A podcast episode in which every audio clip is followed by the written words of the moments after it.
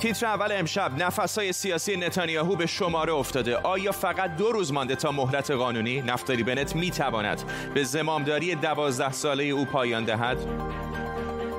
بگم بگم احمدی نژاد زیر ذره چطور این چهره غیر متعارف بخشی مهم از تاریخ و هویت جمهوری اسلامی را شکل داده؟ و توقف پخش سریال می‌خواهم زنده بمانم به درخواست معاونت اجتماعی نیروی انتظامی یک داستان عشقی دهه شستی با نقش منفی یک عضو کمیته. به تیتر اول خوش آمدید.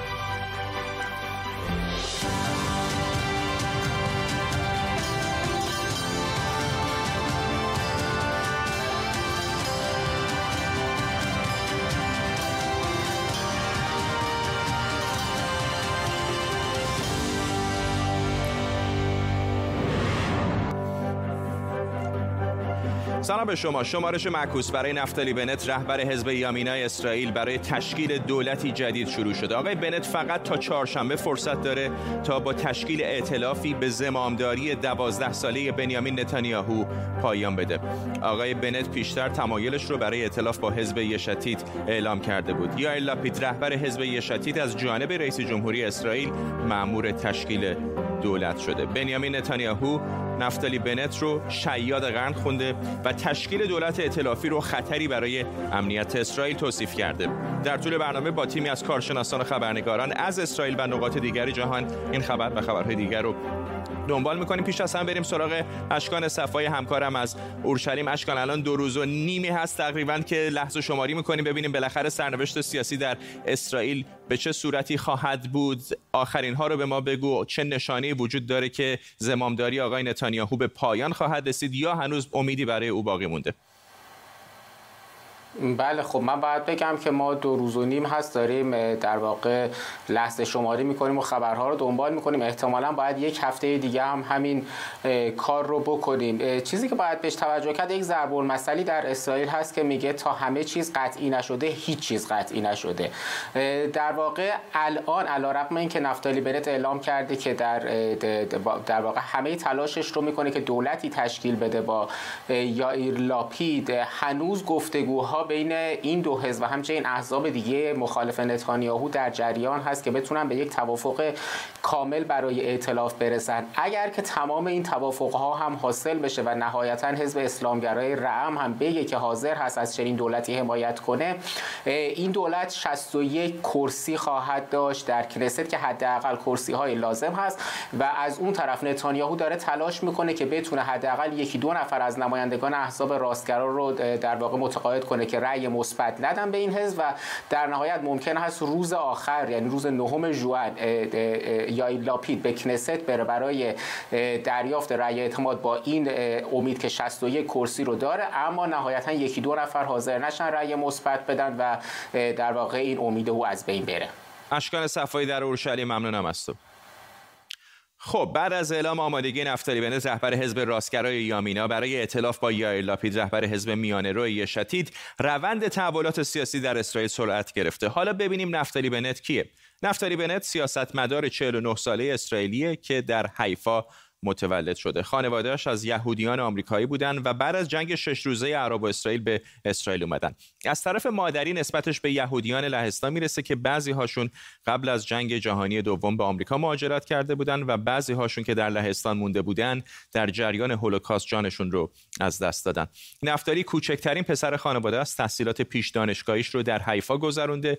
دوره خدمات نظامیش رو هم در یگانهای تکاوران ویژه موسوم به سایرت متکل و سایرت ماگلان گذرونده و الان هم از نیروهای ذخیره ارتش اسرائیلی و درجه سرگردی داره. بعد از ارتش نفتالی بنت مدتی به آمریکا رفت و به فعالیت‌های اقتصادی پرداخت. از جمله شرکت نرم افزاری را انداخت که خیلی موفق بود و میلیونر هم شد.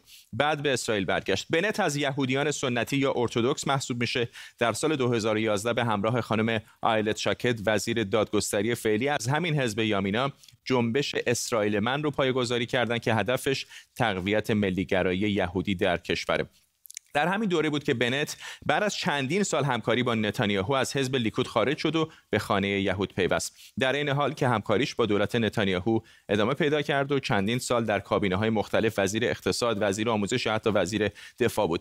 البته اختلافاتش با نتانیاهو به مرور بیشتر شد تا اینکه پارسال از کابینه کنار گذاشته شد. بنت معتقد کنترل نوار غزه باید در دست مصر قرار بگیره و حدود چهل درصد از کرانه باختری زیر نظر دولت خودگردان فلسطینی بمونه البته زیر چتر امنیتی شینبت یا سازمان اطلاعات امنیتی داخلی اسرائیل و ارتش این کشور و بقیه سرزمین های فلسطینی در کرانه باختری هم به خاک اسرائیل منظم بشن. مرداد رحیمی کارشناس ارشد امنیت ملی از اورشلیم با ماست. آقای رحیمی چه هست مشکل اصلی که آقای بنت نمی‌تونه این ائتلاف رو تشکیل بده؟ به نظر میاد یک اجماعی وجود داره که گروه های مختلف سیاسی در اسرائیل می‌خوان به زمامداری آقای نتانیاهو پایان بدن ولی در عین حال نمی‌تونن اختلافاتشون رو هم کنار بذارن و یک ائتلافی رو شک بدن. چرا؟ اگر دقت کرده باشین آنچه که نتانیاهو در سخنرانی خودش داشت تفرقه بیانداز و حکومت کن. و درست همین مسئله رو ما در حال حاضر داریم می‌بینیم. یک. دو تا چند اندازه برال هدف وسیله رو توجیه می‌کنه. از این نقطه نظر که آیا جناب سر یا بنت حاضر از نظر عقیدتی و ایدئولوژیک آنچه که دارند رو به کنار بگذارند و به یک اجماعی برسن برای یک وحدت ملی. سه مسئله که اهمیت خاص داره اینه که آیا جناب سعر یا به حال جناب بنت امیدوار هستن که مرحله بعدی بعد از دو سال گذراندن در این اجماعی وحدت ملی آیا حاضرن که یعنی که آمادگی آن را خواهند داشت؟ رای دهندگان آنان که آنان دوباره به آنان رای بدن یا نه؟ مسئله بر اینه که وقتی که نتانیاهو میگه یک دولت دست چپی و چپگرا روی کار خواهد آمد و امنیت ملی اسرائیل به خطر خواهند انداخت. مسئله بحرانی است از نظر رای دهندگان. از این رو بحث چهارمی که مطرح میشه ستاتوس کفو هستش تا چند از نظر جدایی دین از سیاست دیانت و سیاست. و تا چند از این مسئله می‌تونه برال حفظ بشه در اسرائیل برای اینکه هرچی باشه. از یک طرف ما چپگرایان رو داریم و از طرف دیگه راستگرایان رو و اینی که بتونن به یک اجماعی برسن از این نقطه نظر بحث برانگیز خواهد بود در روزهای آینده. و تا چند اندازه این دولت خواهد بود یا ثبات سیاسی داخلی و خارجی و فرامنطقه‌ای رو حفظ خواهد کرد چه در قبال برجام چه در قبال دولت لیبرال دموکرات و بایدن و بله.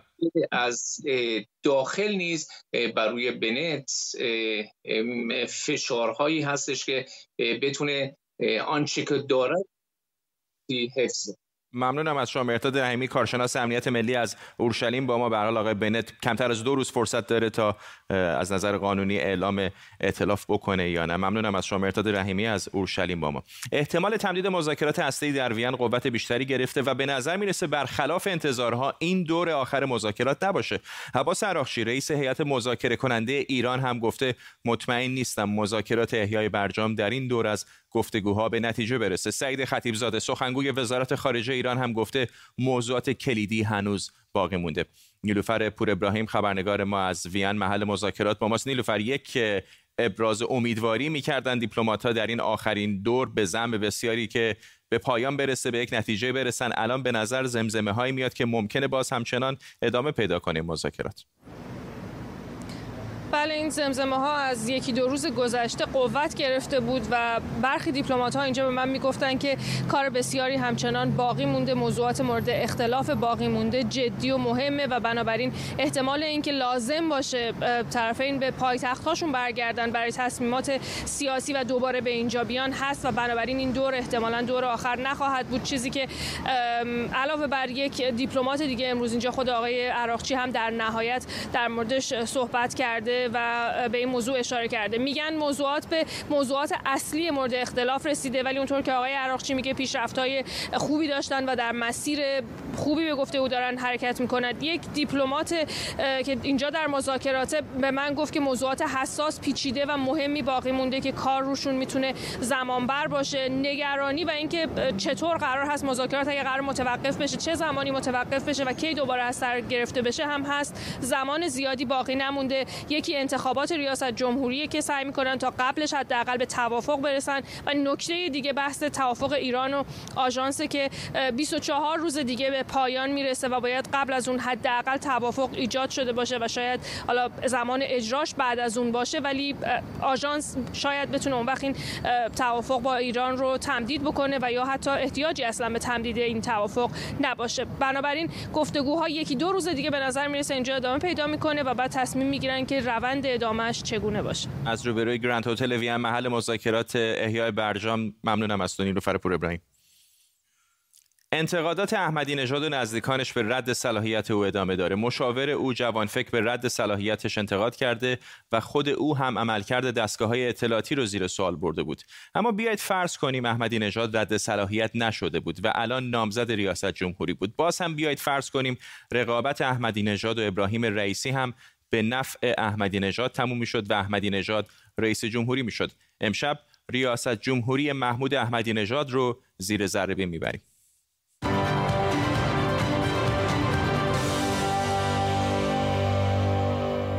فرض کنید احمدی نژاد دوباره مثل سال 88 رئیس جمهوری ایران شده فرض کنید تقلبی صورت نگرفته اعتراضی نشده کسی در جریان اعتراضات کشته نشده عبارت خس و خاشا کم از دهان احمدی نژاد بیرون نیامده برای پیش بینی عملکرد فرضی احمدی نژاد چاره ای جز بررسی سابقش نداریم. کارهای عجیب و غریبش رو هم بذاریم کنار رو ببینیم جریان احمدی نژاد با زندگی مردم ایران چه کرد. آذر 1389 مهمترین اتفاق اقتصادی دولت احمدی نژاد رقم خورد و یارانه ها کم و کمتر شدند. جمهوری اسلامی بعد از جنگ همیشه دنبال قطع یارانه ها بود اما این در واقع محمود احمدی نژاد بود که یارانه ها رو به اصطلاح هدفمند کرد و کاری کرد که هیچ کس زیر بارش نرفته بود. ما اگر 60 تومن می‌خریم 3 تومن میفروشیم قابل تحمل در بعد عدالتش قابل تحمل یه قدرش هدفمند کردن یارانه ها این بود که ما این یارانه ها را به اونایی که نیازمندن بدیم و به اونایی که نیازمندن ندیم. این عدالت بود. ما نتونستیم انجام بدیم. علتش این بود که ما هنوز یعنی اختلاف نظر من با بعضی دوستان من هست اما نتیجه هدفمندی یارانه ها که قرار بود رونق اقتصادی و عدالت اجتماعی بیاره چه بود. اول بیاد یه نگاهی به بنزین بندازیم. این قیمت بنزین در پایان دولت خاتمیه لیتری 80 تومن. دو سال بعد و در زمان احمدی نژاد قیمت یک شبه و بدون اطلاع قبلی به 100 تومن رسید. این هم تصویر کلیتر بنزین لیتری 80 تومن در پایان دوره احمدی نژاد که به لیتری 400 تومن ای و 700 تومن آزاد رسید. میانگین 550 تومن. یعنی احمدی نژاد 450 درصد بنزین رو گرون کرد. خب ببینیم احمدی نژاد با قیمت نان چه کرد. دولت او به مرور یارانه یا همون سوبسیدی که روی قیمت آرد پرداخت می‌کرد و کاهش داد و قیمت نان گام به گام زیاد و زیادتر شد. مثلا سنگک 75 تومنی شد 600 تومن. یعنی 700 درصد افزایش قیمت. یا مثلا اگر یادتون بیاد نون لواش رو قبل از احمدی نژاد 5 تا تک تومنی میخریدید. آخر دوره او نان لواش 130 تومن بود. 3100 درصد افزایش قیمت. احمدی نژاد بربری 50 تومنی رو هم ده برابر کرد و بربری پایان دوره احمدی نژاد 500 تومن بود. عدالت این نیست که ما به نام خصوصی سازی و با بانبازی و گروه بازی اموال ملت را در اختیار افراد و گروه های خاصی قرار بدهیم. در این دولت که برآمده از رأی شماست و خادم شماست چنین تصمیماتی هیچ جایگاهی ندارد. برخلاف همین حرفای آقای احمدی نژاد اتفاقا بیشترین خصوصی سازی ها در زمان خود او انجام شد. طبق آمارهای موجود بیش از 98 درصد کل خصوصی سازی انجام گرفته تا سال 92 در دولت احمدی نژاد بوده. یه مثال هم بزنیم. درست در تب و تاب اعتراضات 88 نیمی از سهام شرکت مخابرات کشور به کنسرسیومی از سه شرکت به نام توسعه اعتماد مبین واگذار شد. دو شرکت اعضای این کنسرسیوم متعلق به بنیاد تعاون سپاه و یکی دیگر از اونها متعلق به ستاد اجرایی فرمان امام بود. خصوصی سازی با ابلاغیه مستقیم خامنه ای در زمان احمدی نژاد سرعت گرفت. اقدامی که به عقیده بعضی حکمی حکومتی و برخلاف اصل 44 قانون اساسی بود. در مجموع رقم خصوصی سازی که در دولت‌های نهم و دهم انجام شد نزدیک به 78 میلیارد سهم بود یعنی ارزشی بالغ بر 1227 هزار میلیارد ریال از سهام شرکت های دولتی واگذار شد. 50 برابر دولت خاتمی. دولت باید بیاد اقتصاد رو سامان بده فضای کشور رو آرامش ببخشه امنیت روانی درست کنه پشتیبانی بکنه از مردم. خب این هم وضعیت شاخص های اقتصادی در دولت احمدی نژاد. رشد اقتصادی در آغاز کار احمدی نژاد همونطور که می‌بینید 4 و 6 دهم بود. اما وقتی که دولت رو تحویل می‌داد رشد اقتصادی با سقوط قابل ملاحظه منفی 5 8 دهم بود. خاتمی با تورم 10 درصد دولت رو به احمدی نژاد تحویل داد اما در پایان کار احمدی نژاد وضعیت تورم هم نسبت به دولت قبل بدتر و تورم با 20 درصد افزایش 30 درصد شده بود. قیمت دلار هم در دوره احمدی نژاد نوسانات زیادی داشت. او دلار رو 800 تومان تحویل گرفت و 3600 تومانی تحویل داد. البته روحانی روی احمدی نژاد رو توی این بخش سفید کرد و دلار 3600 تومانی رو تا مرز 30000 تومان هم بالا برد. واقعا اقتصاد و اقتصاد قدرتمندی است. پیشبینی شما نرخ ارز چقدر آقای دکتر؟ چون الان ایده شایعه 3000 تومان اینها رو دارن مطرح می‌کنن در شرایطی که ببینین همون جنگ روانی است. اینجا هم قیمت گاز رو در دوره احمدی نژاد می‌بینید. قبل از هدفمندی قیمت هر متر مکعب گاز خانگی در تمام فصول حدوداً 13 تومن بود. در پایان دولت احمدی نژاد این رقم به 70 تومن برای فصل سرد و 120 تومن برای فصل گرم رسید. یعنی 438 درصد افزایش در فصل سرد و 823 درصد افزایش در فصل گرم. آب در پایان دوره احمدی نژاد دو برابر شد و هر کیلووات برق خانگی هم بعد هدفمندی یارانه ها میانگین حدوداً 60 تومن گرون شد. یعنی حدوداً 360 درصد افزایش. میشه این فهرست رو ادامه داد. اما واقعیت اینه که دولت احمدی نژاد هم مثل بسیاری از دولت‌های قبل و بعد از خودش اقتصاد ایران رو ضعیفتر و وضعیت معیشت ایرانیان رو بدتر کرد. گذشته ای که زخم سیاسی و اقتصادی اون بر بدن خانواده های ایرانی هنوز تازه است.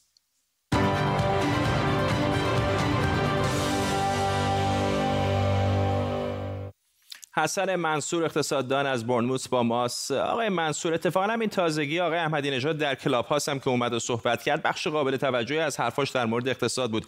اگر کسی نمی‌دونست فکر می‌کرد شاید میلتون فریدمن مشاور او هست. در بسیاری موارد میگفتش که مثلا همین سوبسید یا یارانه که به سوخت میدیم وقتی پول به خود مردم بدیم خودشون اونی که کمتر مصرف می‌کنه وضعیت بهتری داره. کسی که سوبسید وقتی وجود داره اونی که مصرف بالاتر می‌کنه سود رو می‌بره. واقعا آیا دوران زمامداری او دورانی برای آزادسازی اقتصاد و خصوصی سازی بود یا بیشتر یک شکل پوپولیستی همونطور که در سیاست هم بود در اقتصاد هم همون نقش بازی می‌کرد؟ باز سلام قربان. ببینید آقای احمدی نژاد فقط یکی از حلقات جمهوری اسلامی است. یعنی در چارچوبی کار می‌کند که خود اون چارچوب کارآمد نیست. ملاحظه بفرمایید در دوره ایشون یعنی از سال 84 تا 89 این تحولات شام در شاخصاتون بشه اشاره کردید قیمت ها چهار و نیم برابر شد. سطح عمومی قیمت ها نقدینگی هفت برابر افزایش پیدا کرد. نرخ ارز سه و نیم برابر شد. نظام مالی دچار بیانضباطی بسیار شدیدی شد به طوری که ایشون رؤسای تمامی بانک های بزرگ رو جابجا کردند به میل قدرت رئیس بانک مرکزی رو سه بار عوض کردند. رئیس سازمان برنامه رو منحل کردند. مسئله بودجه بندی رو در معاون خودشون گذاشتن با نظارت و معتقد شدن که به گزار به مجلس هم نباید گزارش کرد. به این ترتیب شما پیامد این قضایی رو که ناکارآمدی بسیار شدید و افزایش شدید فساد بود در همون دوره و بقیهش هم دیدید. من فکر می‌کنم اقتصاددانان ازشون ممنون خواهند بود. تنها به یک نکته پاسخ بدن. در دوره ایشون حدود 740 میلیارد دلار درآمد از صادرات بود. اونی که هزینه واردات شده حدود 400 میلیارد دلار. این بقیه معلوم نیست چه شده. خوبی که توضیح بدن ممنونم از شما حسن منصور اقتصاددان از برنموس با ما. دولت بریتانیا از اجرای طرحی برای تسریع در صدور مجوز اقامت و انتقال کارمندان افغان نیروهای مسلحش خبر داده. پیش بینی میشه که این طرح شامل حدود 3000 نفر از کارمندان محلی ارتش بریتانیا در افغانستان و خانواده های اونها بشه. وزیر دفاع بریتانیا هم گفته در صورت عدم انتقال ممکنه که این افراد در معرض حملات انتقام جویانه طالبان قرار بگیرن. هارون نجفی زاده همکارم از لندن با ماست هارون بارها بوده این بحث صورت گرفته هم در مورد ارتش بریتانیا هم در مورد آمریکا که این کارمندان محلی که در افغانستان استخدام می‌کنن و در بسیاری موارد جانشون رو به خطر میندازن شایسته و لایق این هستن که بتونن اقامت این کشورها رو بگیرن و از افغانستان خارج بشن. اینا عمدهشان مترجمان و همکاران سربازان و سفارتخانه های کشورهای غربی بودند که گام به گام و شانه به شانه با نیروهای بریتانیایی آمریکایی و ناتو در مناطق آشوب زده افغانستان مأموریت اجرا کردن یونیفرم پوشیدن زره پوشیدن و البته سلاح و اسلحه نداشتن. اما سعی کردن پیام نیروهای آمریکایی و بریتانیا و آمریکا را به مردم برسان و بالعکس عملم کنند تا عرضه خدمات تامین امنیت و زندگی مردم در اون مناطق بهتر بشه. اما از دید طالبان و گروه های مسلح افرادگرا مترجمان کشورهای خارجی دست نشانده اونا و وابسته به اوناست و تحریر جدی متوجه بوده. این است که خب حالا با رفتن نیروهای خارجی از افغانستان آهسته آهسته کشورهای عضو ناتو مسئولیت اخلاقیشان را اونطور که مردم در افغانستان میگن انجام میدن و زمینه انتقال مترجمان و خانواده های اونا را که بیشتر جوانان تازه به اصطلاح قد افراشته افغانستان هستند با خود میارن به این کشورها. ممنونم از تو هارون نجفی زاده همکارم در لندن با ما. دولت ایران میگه خط لوله انتقال نفت خام از استان بوشهر به بندر جاسک در دریای عمان به بهره برداری رسیده. اینجوری ایران برای صادرات نفت دیگه مجبور نیست فقط به تنگه هرمز متکی باشه. اینجا گورست نفت خام از اینجا در استان بوشهر از طریق خط لوله‌ای به طول 996 کیلومتر به بندر جاسک در استان هرمزگان منتقل میشه. با این خط لوله این امکان فراهم میشه که ایران نفت رو به جای تحویل دادن به نفتکشایی که باید از تنگه هرمز عبور کنن به نفتکشایی در دریای عمان تحویل بده. در نتیجه اگر فرزن بحرانی در منطقه تنگه هرمز پیش بیاد ایران همچنان می‌تونه از طریق بندر جاسک به صادرات نفتش با ظرفیت روزانه یک میلیون بشکه ادامه بده. بهزاد احمدی نیا خبرنگار حوزه نفت و انرژی از نیکوزیا در قبرس با ماست. آقای احمدی نیا خیلی اوقات نگرانی جامعه جهانی در مورد بسته شدن تنگه هرمز اتفاقا از جانب ایران هست. چقدر ایران خودش در معرض این خطر وجود داره که شرایطی پیش بیاد که تنگه هرمز بسته بشه و اگر چنین اتفاقی بیفته آیا این خط لوله می‌تونه کمکی بکنه به صادرات نفت ایران؟ سلام عرض می‌کنم خدمت شما. دقیقا این مسئله که میفرمایید جدیه. یعنی خود دولت روحانی هم اعلام کرد که ما اگر تنگی هرمز رو ببندیم خب آمریکایی ها میان بازش می‌کنن. و این کاریه که یک بار میشه انجام داد. وقتی هم که انجام بشه اونا بیان بازش کنن دیگه دوباره بر نمیگردونن دست ایران. و این مسئله مسئله به قول معروف استراتژیکیه برای ایران. اما اینکه این خط لوله چقدر می‌تونه تضمین کنه که در صورتی که یک بحران نظامی در منطقه بخواد اتفاق بیفته ایران بتونه نفتش رو صادر بکنه توی این شک زیادی وجود داره. چون فاصله زیادی نداره این خط لوله با همون خط ساحلی خلیج فارس. و در عین حال هم هشت به خانه داره که دو تاش دو هم در کنارش هستش و اینها هم در معرض آسیب خواهند. در نتیجه به لحاظ نظامی نمی‌تونه خیلی مهم باشه. در آینده بلند مدت شاید به لحاظ اقتصادی بشه گفتش که اقدام مثبتی هستش. ممنونم از شما. امید حبیبی نیا. ببخشید اسمتون رو اشتباه گفتم. آقای بهزاد احمدینی خبرنگار حوزه نفت از نیکوزیا با ما پخش سریال می‌خواهم زنده بمانم به درخواست معاونت اجتماعی نیروی انتظامی متوقف شد. این سریال که در شبکه نمایش خانگی در میون سریال های محبوب بود به داستان عشقی در دهه 60 می‌پردازه که یکی از شخصیت های منفیش از مسئولان کمیته انقلاب اسلامی. الان امید حبیبینی همکارم از لندن به ما پیوسته. امید مثل که خودت هم خیلی خوشت اومده از این سریال. راستش نه ولی خب به چون شغل ما اینه مجبورم بعضی از این سریال ها رو ببینم. ولی به سریال بدی نیست یعنی در واقع ساخت و پرداختش بد نیست. یه توضیح کوتاه ابتدا بدم که این یک مثلث عشقی بین نادر که معلمه و آقای شایگان که آدم صاحب نفوذی است یا آقازاده است که از طریق در واقع عواملش توی کمیته انقلاب اسلامی کارها رو پیش می‌بره برای پرونده های سنگین مثل مجازاتی که موقع رواج داشت به شدت در مورد مواد مخدر مثل مجازات اعدام اعمال نفوذ می‌کنه و اینها هر دوشون این آقای نادر و آقای شایگان عاشق یک خانومی هستند که در واقع پدرش گرفتار این ماجرا شده. برای من یه مثلث عشقی شاید خیلی یاد سریال شهرزاد بندازه.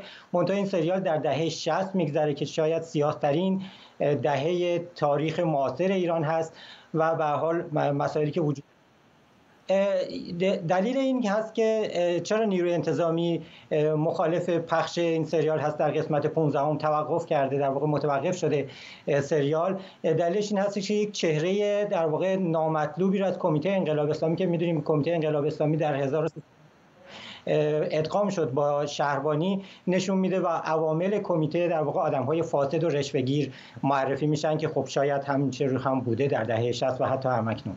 ممنونم از تو. امید حبیبینی همکارم از لندن با ما. خب به این ترتیب ما هم می‌رسیم به پایان تیتر اول امشب. این برنامه رو کمی دیرتر می‌تونید در یوتیوب با زیرنویس هم ببینید. ممنون از همراهیتون و تا برنامه بعدی بدرود.